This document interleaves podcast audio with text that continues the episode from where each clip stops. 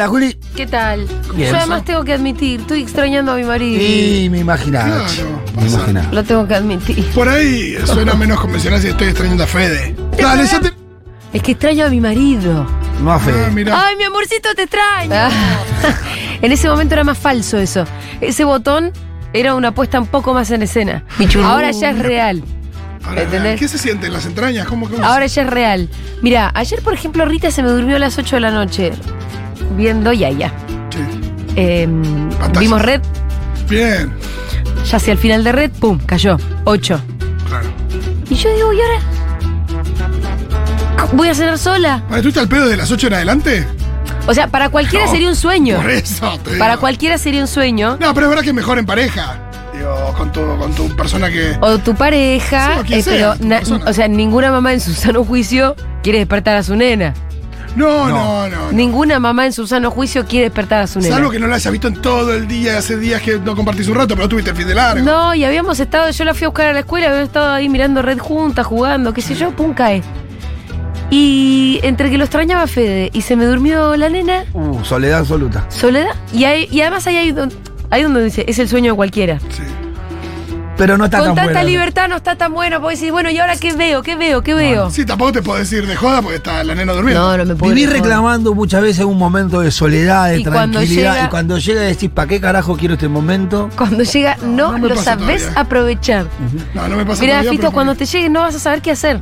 Es verdad. Después de Ah. mucho tiempo solo como para poder aprovecharlo y saber No, pero ahora ya está, Rolo, no te creas que vos vas a poder volver a ser No, el Fito una del peli, pasado. peli, listo, ya eso es un Pero montón. no vas a saber qué peli que- elegir. No, y aparte te, vos. te va a No, faltar. ni vos. Te Tengo va a clarísimo las faltar. pelis, porque aparte son pelis que por ahí no veo con pan porque nada, son un poco más popcorn time. Y Pero nada, te van a faltar una igual. de tiro. Mira, yo sé lo Por que ahí puede ser que durante lo que dure exactamente la película, Sí. vos estés metido en la película, pero antes y después que pase la película, No, estás perdido. vas a volver. ¿Y dónde está mi pibe, mi jefe? Claro, ¿Qué no pasa ser. con lo que me rodea acá que no Perdido. está? O sea, hay que- Sí, es verdad, es esa sensación. quedamos como unos estúpidos con lo que estamos diciendo, pero es lo que me pasa.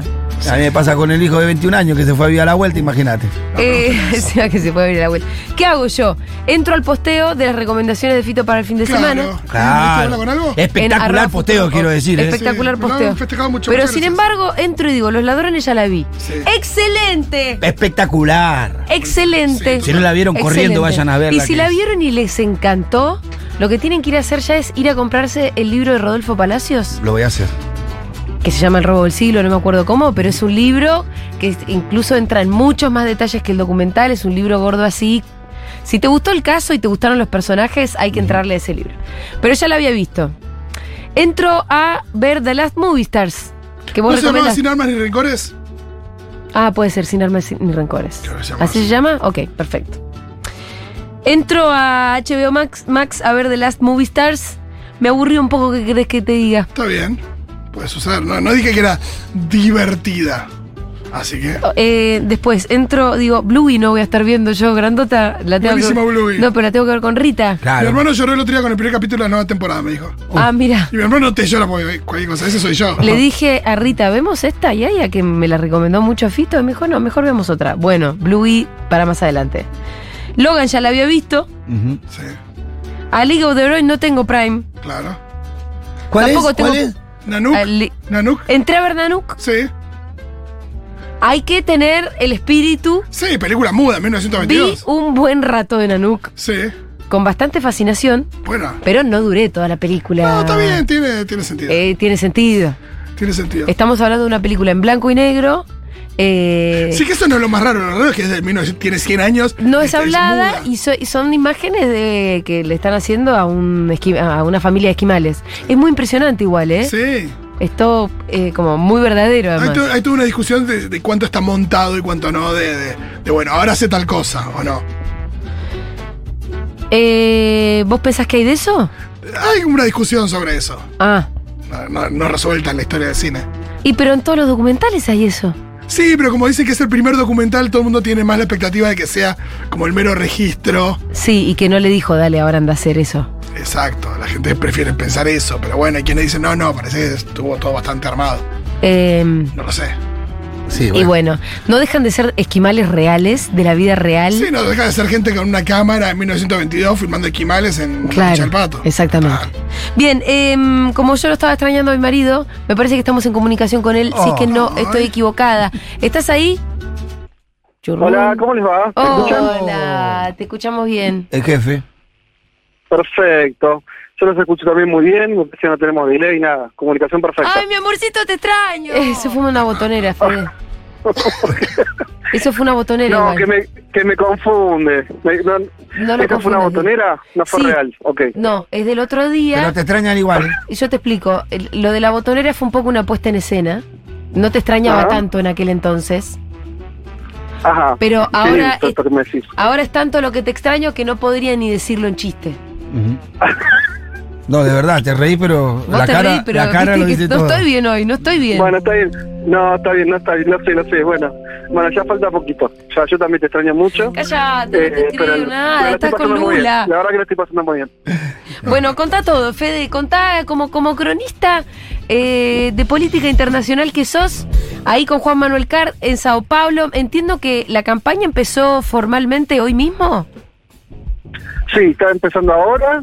Ayer estuvimos en, en un acto en la Universidad de Sao Paulo, que ahí subimos algunas fotitos, alguna cosa, eh, donde lo cerró Lula. Hablaron distintas personas eh, em, eh, vinculadas al, al ámbito académico universitario. Era emblemático exacto porque hacía 30 años que Lula no pisaba la, la UPI, que es la universidad más importante de Sao Paulo, de Sí. Brasil, eh, pero tiene una tradición. Bueno, acá eh, hay muchas cosas que son muy distintas de la Argentina, entre ellas que eh, las uni- universidades, si bien tienen movimientos estudiantiles importantes, también son centros más bien conservadores, de élite, Sí. eh, así que yo te, digo bastante, si te digo esto, que, que Lula hacía 30 años que no, no estaba ahí. Eh, Además, Lula tampoco es universitario. ¿Cómo? Que Lula no es universitario, es un chabón que en realidad no pasó por la universidad. No, no, te lo digo como dirigente político, obviamente. No, no, No, obvio, pero quiero decir, Exactamente. respecto de esto mismo que vos estabas diciendo, como de, este contexto, el panorama, que las universidades son lugares más bien de las élites y demás, bueno, el propio Lula tampoco fue universitario. No, claro, claro, sí, sí, totalmente. Sí, tiene un origen eh, muy muy humilde y hizo solamente la, la escuela primaria. Eh, y, y sí, bueno, está, está todo eso. ah, Por eso, eh, el marco de ayer, que vos decías, bueno, está empezando la campaña. De hecho, acá hay algo, hay una ley bastante restrictiva donde hasta que no empieza formalmente la campaña no se puede hacer campaña. Y el acto de ayer en realidad era un acto por la democracia. Lula no decía que era candidato, por más que todos sabían, se- eh, está claro que es candidato, Sí. pero todavía no podía hacer formalmente campaña. Ajá. Entonces, bueno, tenía esa cosa, sí. Sí, es un- una, una versión bastante restrictiva de, de- de- del funcionamiento político en ese sentido. Eh, pero bueno, más allá de esa formalidad, había toda una este, un, un principio de, de lo que va a ser de acá hasta octubre cuando sea la primera vuelta.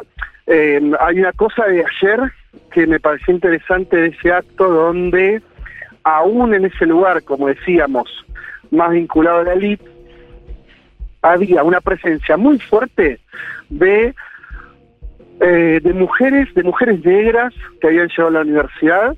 eh, y esto que es parte del tono de- del momento político de Brasil, Sí. donde eh, la presencia de mujeres, la presencia de mujeres negras particularmente, es un dato político donde también, eh, obviamente, sobre todo la, fuerza vinculada a Lula, está dando un espacio eh, muy importante que también se toca con lo que es parte de la campaña, que es reivindicar parte de las políticas del primer lulismo, que entre otras tantas estuvo, por ejemplo, la eh, lo que acá llaman las cuotas universitarias para que sectores que en general no iban a la universidad, gente de ingresos eh, bajos, eh, de minorías eh, como eh, la población negra, puedan acceder.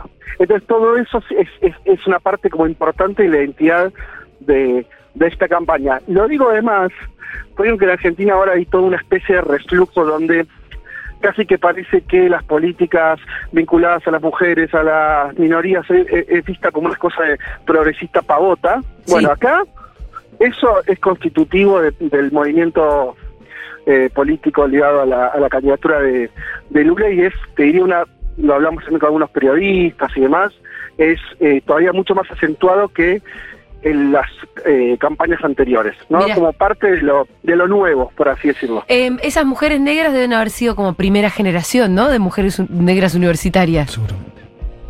Sí, eh, en la mayoría de los casos sí, eh, porque además, eh, bueno, algo que ayer lo, lo remarcó Lula también en el discurso, eh, Brasil es un país donde que tuvo una de las primeras universidades de toda América Latina y después no hizo más universidades. ¿Por qué? Y bueno, porque si, digo, no tuvo reforma, la, reforma de los últimos a principios del siglo XX, Claro. la cuestión de la apertura, eso no lo tuvo Brasil y la, la universidad quedó vinculada a un sector muy, muy pequeño de la población. Eso recién empezó a abrirse de verdad con Lula hace 10 años, ¿no? Con lo- los primeros gobiernos de Lula.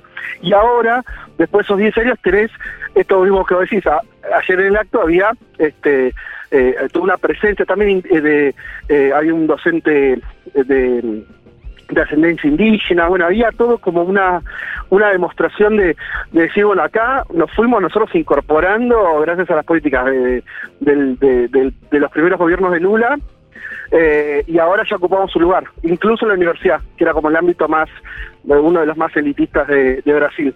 Y me pareció interesante que Lula mostrara también eso, digo, como, ¿se entiende? Porque lo, marco porque hay no una discusión en Argentina también con esto de... eh, eh, de cierta idea de que hay una de que las agendas de los últimos años son piantabotas, son de minoría, palermitano, ¿no está visto una cosa ahí? Eh, y me parece interesante porque vos ves acá, eh, que es un país que tiene también características distintas, obviamente, pero donde esa agenda es muy, muy popular en un sentido eh, que toca de verdad tensiones eh, sociales muy profundas, ¿no? Bueno, no, caminás 10 minutos por San Pablo y te das cuenta lo que tiene que ver con cosas que nosotros también compartimos, como la marginalidad, la exclusión, y todo eso se cruza con la cuestión de las razas, eh, ¿no? De- de- del racismo me refiero, de este, la herencia colonial, de la esclavitud, etcétera, etcétera. Así que digo, está todo eso puesto también en tensión en, esta campaña. Es muy interesante. Claro, y, además que eh, la discusión con las derechas es, digamos, por la, la distribución de la riqueza siempre, eh, y también por los derechos, ¿no? Como entender que las, las derechas no solamente se quieren quedar con todo, sino que también, o sea, con toda la plata, sino que también no quieren que las minorías tengan derechos, que vayan a la universidad, que, que tengan acceso, eh, eso, a otras cosas, a otra vida. Sí, sí, sí. Lo, lo otro que, que también te puedo marcar de ayer, en relación a esto que decís, y que creo que a veces también nos puede servir para, para una lectura también de lo que nos pasa a nosotros, es que acá están, ustedes imagínense que en Brasil tuvo en simultáneo la pandemia, Sí. un gobierno de extrema derecha, Lula preso, Claro. el gobierno de extrema derecha con Bolsonaro que además era antivacunas. Ustedes imagínense todo eso junto, ¿no? O sea, Sí, vos sí, hablás- sí, sí, horrendo. unos días con, con unos argentinos que vienen acá hace 30 años eh, y entonces me dicen, no te imaginas lo que fue esto, o sea, como la, la cantidad de caca sobre caca, ¿no? Para decirlo Sí, así, eh, más simplemente, ¿no? O sea, Eh, era, el eh, análisis. fue- fue- fue un- Para que lo escribas mucho, en el diploma, Fede. se me está cortando, ¿cómo? Para que escribas en el diploma lo de caca sobre caca, no te lo olvides. No, bueno, digo, pero, pero es muy evidente que, que hubo como una sincronización de cosas jodidas que fueron pasando al mismo tiempo. Eh, Sí. Y, y lo que era muy impresionante que la respuesta política, y eso por eso me parece que hay un paralelismo posible con, con lo que vimos en Argentina, vos ves que, que no hay eh, del propio Lula, de la de ayer este acto donde hablaron, no sé, 20 personas distintas, no, no eran todos dirigentes políticos, había académicos, dirigentes sociales, de todo. Y todas las respuestas son, ninguna es de vengativa, no, ni siquiera decían, no sé, cárcel a Bolsonaro Sí. Todas eran Igual de que contar acá. historias de ascenso social, Sí. de recuperación de derechos, incluso hasta te diría de cierta moderación, ¿sí? Eh, y es muy impresionante ver, vos tenés esa agenda Y del otro lado lo que tenés, eh, bueno, esto que decías vos, ¿no? De una cosa muy eh, muy agresiva. Acá también la cuestión obviamente de los medios y, y de las fake news está muy presente, porque desde el propio cúspide del gobierno de Bolsonaro eso se alienta mucho. Eh, y, es muy importante ver este choque, ¿viste? Como que los lenguajes son, se, se hablan idiomas muy distintos, ¿no?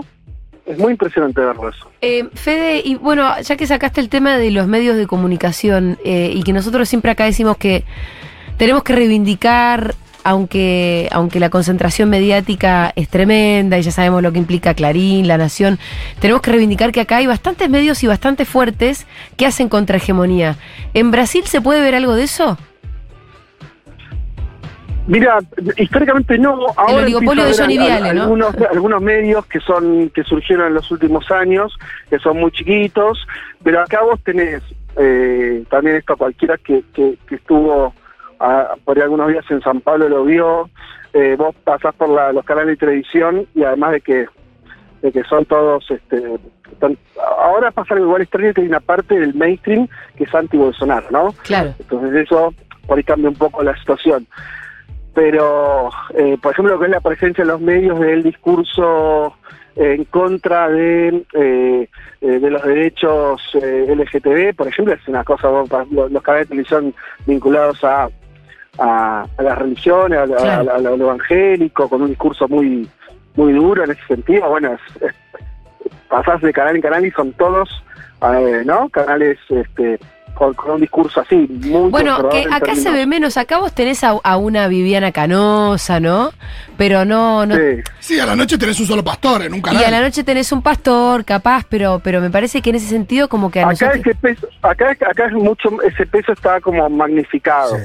Bueno, también hay un 30% de población que es evangélica, y Sí. hay un sustento también social a eso que te digo, pero sobre eso también eh, medios de comunicación que son muy poderosos y que tienen que tienen ese ese discurso.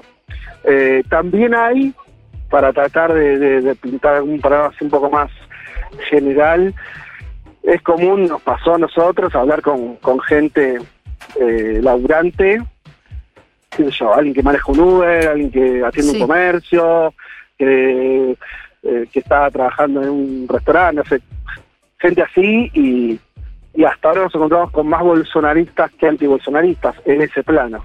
Mirá, en o ese sea- plano que es como gente laburante... Sí, clase media, media baja, por poner así una categoría medio... eh, eh, sí, laburante que, que, que, que te dicen que, oye, con un discurso por ahí no, no, no, no nos encontramos hasta ahora. Bueno, uno que, eh, que lo habló, habló Juanma, que eh, le citó a la Argentina como contraejemplo. Y le, le preguntó, ¿y cómo está acá la economía? Y mejor que en Argentina, lo cual, lo cual no hay forma de, de rebatir. es decir, No, no, no, no, no, no se puede. Eh, pero sí, eso es otra cosa interesante. Antes, eh, eh, Venezuela era el contraejemplo en todos los países de América Latina, ¿no? Sí. Como el, el ogro.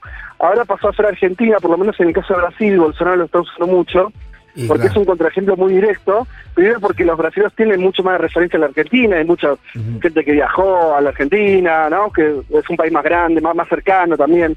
Eh, y entonces, bueno, claro, toda la cuestión de la inflación y, y de vuelta esa idea de que Argentina está cerca de una crisis terminal, eh, es eh, usado como argumento político por parte del gobierno como para decir, vean, que si, que si votan a Lula, no, Argent- es- Brasil se va a acercar a Argentina. Eso está haciendo... Somos la eh, nueva Venezuela en el continente. Antes era Venezuela, ahora somos nosotros. Porque. Venezuela es más difícil comparar porque es como una especie de, de isla, entre comillas, en el sentido de que de, de cómo funciona la política Y en porque Venezuela ahora nuestras también. variables están peor que en Venezuela, Sí, la tuvimos verdad. más inflación que Venezuela. Y sí. Claro, claro, es muy fácil eso, digamos, cuando decís, bueno, de Argentina con inflación este 60 puntos, y bueno, te está fácil, entonces, eh, y además siempre Argentina ya fue dibujado de esa manera cuando fue la crisis del 2001 acá, que fue muy difundido, eh, bueno, se arma ahí toda una cosa. De todas maneras, hoy las encuestas y eso siguen dando una diferencia muy importante a favor de Lula, entre 15 y 20 puntos, todavía hay una discusión de si podría ganar en primera vuelta o no, lo más probable es que no, Ah, porque Hay tiene que sacar más del que- 50%, ¿no?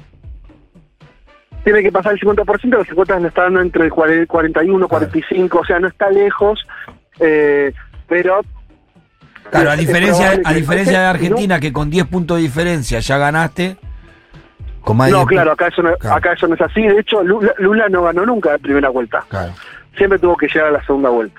Así que lo más probable es que eso sea así. Mi sensación igual es que va a haber una diferencia importante por, porque hay una...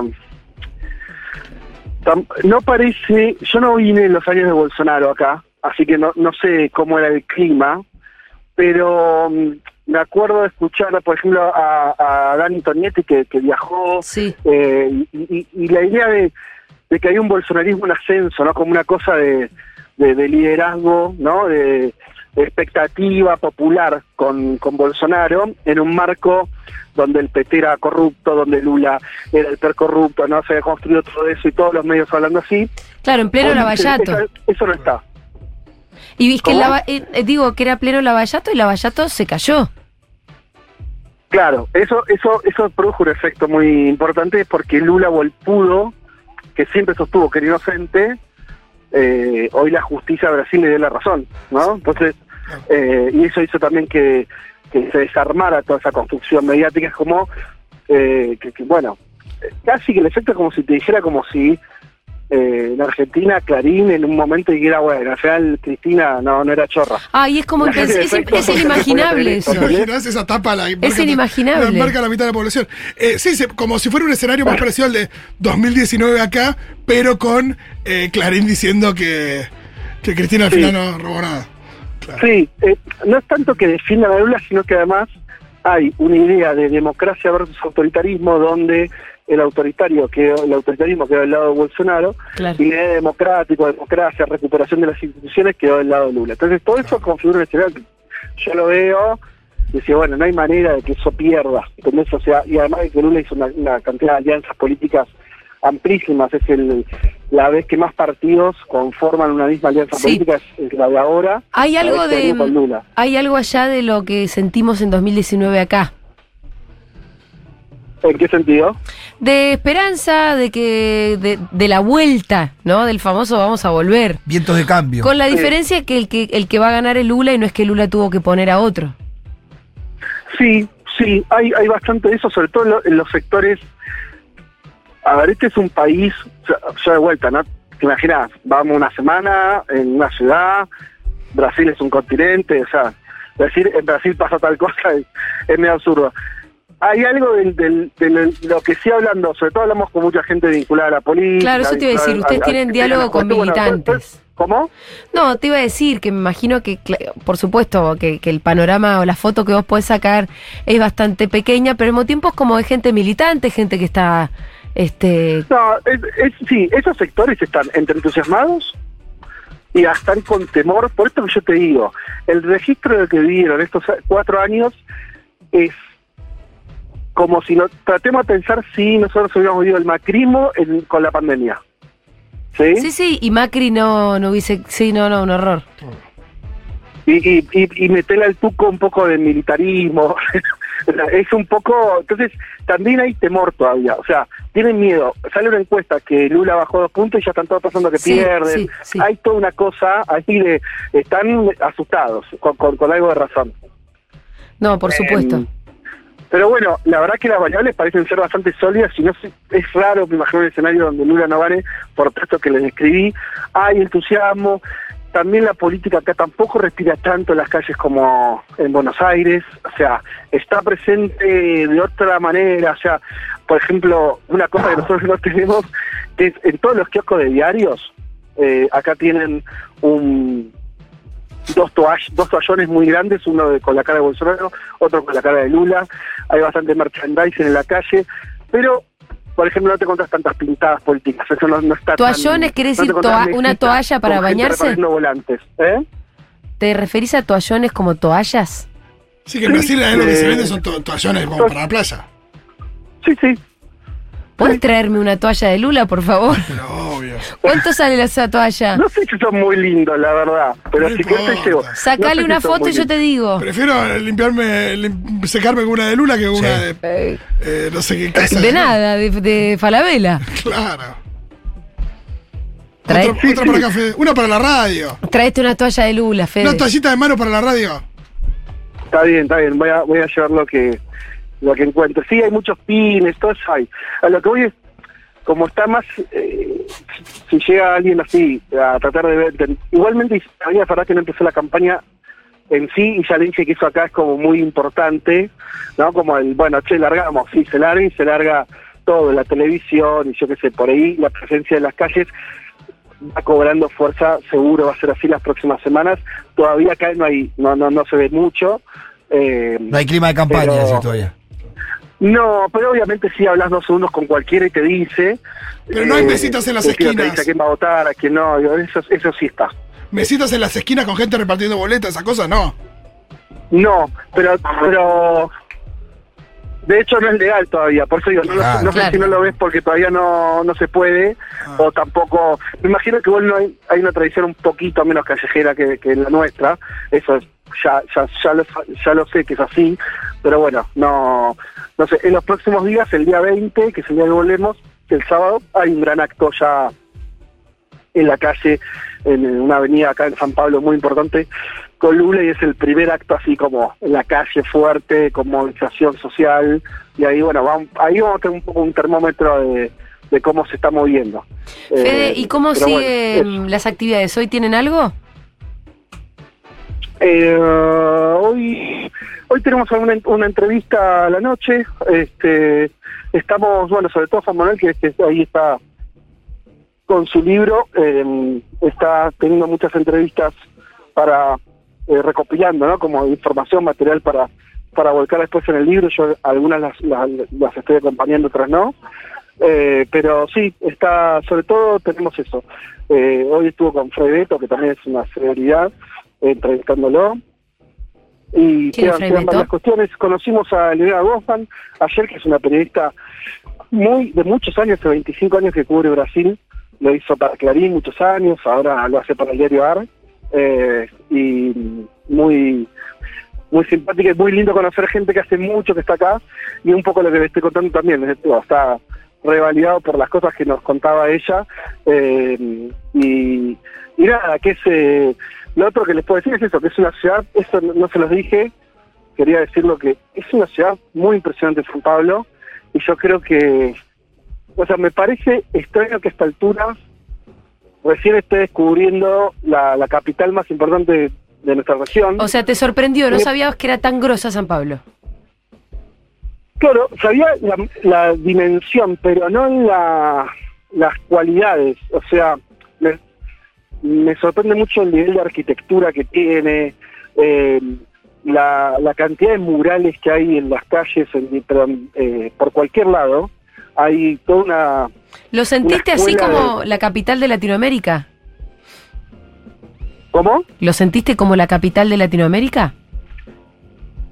Eh, sí, sí, sí, en, en- en algún sentido sí. Lo que lo que es extraño es que no lo sea más, yo diría, ¿entendés? O sea, me sorprende que no sea todavía mucho más referencia para todos nosotros. Eh, me parece que la tendríamos que sentir bastante más que hay como una idea no de meca en, en ir a Nueva York a, Sí. a deslumbrarse con los grandes edificios y acá hay algunas avenidas que sí no es Nueva York pero eh, es bastante parecido. O sea, acá hay un nivel de, de desarrollo económico eh, que es bastante impactante. Es cierto que no, no está la idea como de ir a Sao Paulo, ¿viste? hay Como que uno va... 50.000 shopping con primeras marcas, eh, hay, como te digo, también saliendo de la cuestión más cons- de consumo, eh, hay un, un- un arte eh, gráfico, muralista que es impresionante, hay lugares para recorrer por todos lados. A lo que es como destino turístico, es, es raro que para los argentinos eh, no sea más un destino turístico, ¿viste? No, va- de hecho, más a las playas de y vamos más a la Río, en todo caso. acá. Claro, pero a la gente le pasa que, que hay una cosa en- con la diferencia de las, con las playas que hay acá es que, Que empieza a Brasil playa. en función de la playa siempre. Sí. Sí, claro, pero después la gente se gasta una cantidad de o los que pueden, ¿no? En ir, insisto, a Nueva York. Sí, y la te verdad vas que a Nueva York si dos horas Claro. y, y es espectacular. Y es otro mundo también, porque es una sociedad muy distinta a la nuestra. Y al mismo tiempo es muy accesible, porque aunque no hables castellano te entendés. Claro, Claro. Eh, claro. ¿Entendés? O sea, que es- está bastante a mano y la verdad que accedes a una cultura que es otra, eh, la cantidad de música a la, eh, a la calle, vas a cualquier bar y están tocando samba y está buenísimo. O sea, la verdad que es muy atractivo. eh, es cuestión de meterse un poquito. Eh, y me parece también, yo lo sentí muy una especie de metáfora muy obvia, muy clara de la desunión, de la desunión regional. O sea, si el Mercosur, si Sí. nuestra región y todo eso que siempre se dice, si los latinoamericanos estuviéramos unidos o tuviéramos otra historia, esto sería un, Todos un quisiéramos. cuerpo al que vendríamos todos Claro. todo el tiempo. ¿entiendes? Iríamos, trataríamos no de ir a nadie. San Pablo una vez, una vez en nuestra vida, por lo menos. Claro. Claro, si hasta con la modernidad débil eh, hay cosas que nos contaba el otro día Juan Macar que, que son muy accesibles. Eh. No me quiero imaginar eh, con Argentina con una moderna un poco más fuerte. Eh, no, te, no te entendí eso último, Fito. No, que no me quiero imaginar con Argentina con una moneda un poco más fuerte también en las posibilidades, digo, de turismo y De de Ah, no, claro. Bueno, otra cosa que le digo, eh, que es bastante eh, impresionante, que es aún con la evaluación que tenemos nosotros, acá hay un nivel de desarrollo eh, industrial y yo qué sé, que la ropa, las zapatillas, esas cosas valen lo mismo más barato que en Buenos Claro, Aires. claro. En Incluso. esta situación que estamos nosotros Sí. de devaluación, ¿eh? Sí. Eh, entonces, también es como, eh, sí, eh, es bastante impactante eso. Eh, pero bueno, ya, pero más, pero insisto en salir un poco de la cuestión del, del consumo y vos ves, eh, de verdad que es que tenemos muy cerca una sociedad que es, eh, como yo le decía, con raíces afro obviamente muy importantes, con expresiones culturales que son similares pero también distintas, con una variedad, con una presencia de lo musical, con mi- millones de cosas que son súper interesantes y que eh, es bastante extraño que no las aprovechemos más con la cercanía que tenemos. Pero me parece que es eso, es un dato más de la de la desunión. Ojo, ellos también miran para otro lado, ¿no? Los brasileños no- tampoco están muy vinculados a América Latina, en general nunca lo estuvieron. Eh, pero bueno, me parece Bueno, que es- si vos vas a Bariloche en invierno, si está lleno de que brasileños. tienen que venir acá o a Chile, claro. Si vas a Bariloche en invierno, te aseguro Sí. que está lleno de brasileños. Sí, sí, sí. Sí, sí, es verdad, hay, hay, hay muchos. Sí, ahora es verdad lo que también lo que decía Cito con relación de la moneda, son muchos más los brasileños que van a Argentina Claro. eh, de vacaciones porque les resulta muy muy barato. Pero bueno, nada, me parece que ese vínculo San Pablo-Buenos Aires debería ser bastante más más intenso de lo que es, me parece. Me encanta que se abrió el segmento Amo mi patria grande. Eh, amo, la Brasil. patria grande. Total, total, total. total. Acá eh, Mau eh, propone que te traigas una toalla de bidet que sea la de Bolsonaro. Ajá. Bueno, pero ¿quiere una chiquitita? La chiquitita de No, Bolsonaro no, para no, ponerla no del chiquitita, son todas talleres grandes. Claro. Entonces trae la de Lula. para- No, no voy a andar comprando la de Bolsonaro. Yo tengo una remera de Trump muy buena. No, pero no, no. Hay algo con Trump que, que sigue siendo un poco gracioso. Bolsonaro creo que no, tal vez porque lo tenemos más cerca, no. No sé. Sí, sí. No, además viste que además es, es medio fulero, ¿no? Es como, tiene una cosa medio, por ahí uno ya por, no sé si es por la, la cuestión ideológica, pero tiene unas formas medio, no muy agradables. Eh, digo, la carota de Bolsonaro es bastante impactante, la ves Sí, ahí. sí, sí. Eh, es un osito que uno quiere abrazar. Es- una es cosa una cara para hacerle tomar la ¿sabes que- sopa Rita, la de Bolsonaro? miden cómo les va a uno y otro por quién vende más toallas también. Ah, está claro. eso, está estudiado. Es como una especie de encuesta. Sí, Che, sí, escuchame una cosa. Fede, acá Macarena, que dice que fue a Sao Paulo hace poco, te está recomendando que vayas a Sesc Pompeia de Linda Dobardi. Ajá, ¿Qué es después no lo entendí bien. ¿Qué, qué es? Eh, Después pasármelo por escrito. Sí, ahí ¿Qué te, ahí te mandó. No tengo ni idea. Hace unos meses fui, me parece Ah. muy hermosa ar- arquitectura. Recomiendo esto.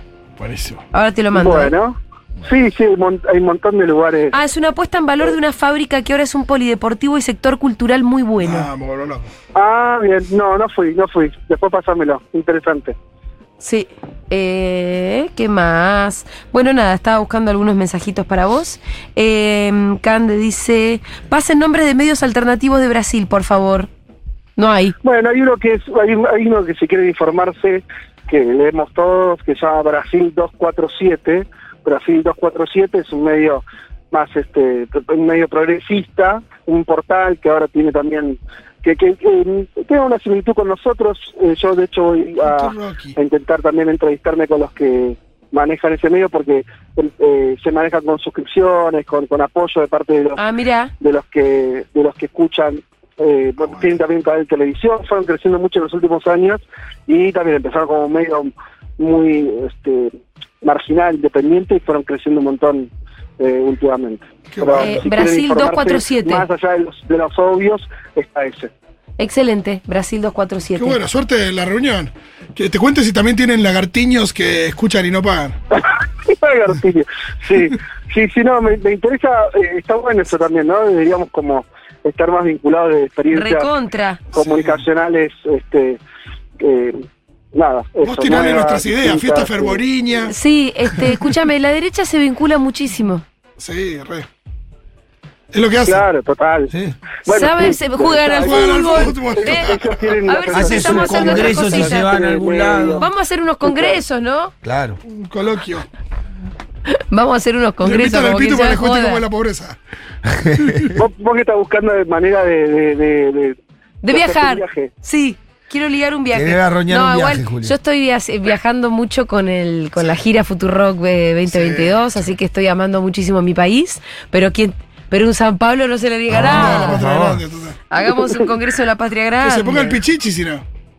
No, pero ahora está todavía difícil para viajar y para todos, por también la cuestión económica y todo. Pero cuando nos recuperemos un poco, yo les pido, oyentes, agéndense en algún lugar eh, de, de venirse a San Pablo, eh, que, que me parece que está bueno, está bueno, bueno para hacerlo. O sea, por lo menos antes de volver a elegir este río, las cosas más así obvias, eh, háganse una escapada acá que, que me parece vale la pena, vale la pena, en serio, y, y, y la idea de que es una ciudad, viste, que es un monstruo, yo qué sé, Sí. obviamente es una ciudad enorme, viven 12 millones de personas, pero es bastante caminable. Bueno, y otra cosa es impresionante es, y perdón, me estoy teniendo, pero eh, eh, que la, o sea, debería pedir la reta acá Sí, y aprender, porque esta ciudad fue gestionada siempre por la derecha, sí. eh, y, y la, la red de subtes que tiene, no, no se puede creer, eh. Haz el subte, la reta de una vez. No, no se puede creer, ¿eh? En serio te digo. Pero que, para algo te vota la derecha. Y a nosotros son son enormes, grandotes, te van para todos lados. Eh, y No, y además basta con mirar el mapa, ¿viste? Que de vos Buenos ves. Aires parece muy subdesarrollado Sao Paulo. Es que vos Ya cuando. no, estoy, no te estoy comparando con el primer mundo, No, ¿eh? no, y lo loco es que, sí, el otro día nuestro amigo Manu decía que, que era el mejor subte y conoce muchos países. No, y también esto de que si vos mirás el subte de Buenos Aires y el de San Pablo, probablemente hace 25 años o 30, el de Buenos Aires seguramente era más grande. Claro. Y los subtes, digo, Ah, pasa ah. lo mismo que en Santiago. Crecen, crecen, crecen, menos acá. Sí, totalmente. Soy están haciendo líneas todo el tiempo. Eh, ahora mismo estoy en construcción, lo ves como algo normal. Eh, lo de Argentina, que hace cuánto que no hace una estación, hace 10 años, no sé cuánto. Es bastante, o sea, lo, atípico es eso. Eh, acá eh, lo ves todo el tiempo y, y, el, y además el nivel de inversión que te das cuenta que están, que hacen. Y yo digo, es el gobierno y también, ¿sabes qué?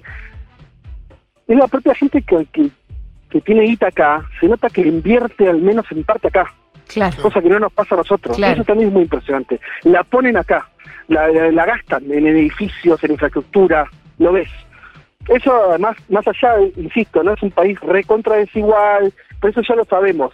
Lo que a mí me asombra es el grado de berretez de nuestra vigencia política y económica. Que ni Sí, sobre todo nuestras elites, ¿no? Sí, sí, es, es- es tan berreta que ni siquiera la ponen en tener una capital eh, que esté un poco más acorde, ¿no? Eh, es, es muy impresionante eso. Eh, vos ves acá un desarrollo urbanístico que es inversión pública y en parte también te das cuenta que hay una hay una parte de, del empresariado que, que quiere hasta por una cuestión de autoestima propia, ¿no? Decir, bueno, miren. Yo eh, tengo una ciudad de puta importante. madre. Eh, no, la, claro, acá hay dos avenidas, hay una que de, las- de los industriales y el edificio de los industriales de la Sierra es una cosa impresionante, es una- un edificio de vanguardia. Eh, ¿Dónde está el edificio de la UIA? No sé, ¿te enteraste? No, digo, hay, hay una cosa Está en la las Islas Seychelles, está. Es muy impactante, ¿eh? Sí, sí, Está en forma de billetes en los paraísos fiscales, ahí donde está la guita de la UIA. Fede, te mandamos un abrazo enorme. Gracias por esta crónica. Un besito grande a todos, chau. Dale, beso. Era Fede Vázquez desde Sao Paulo.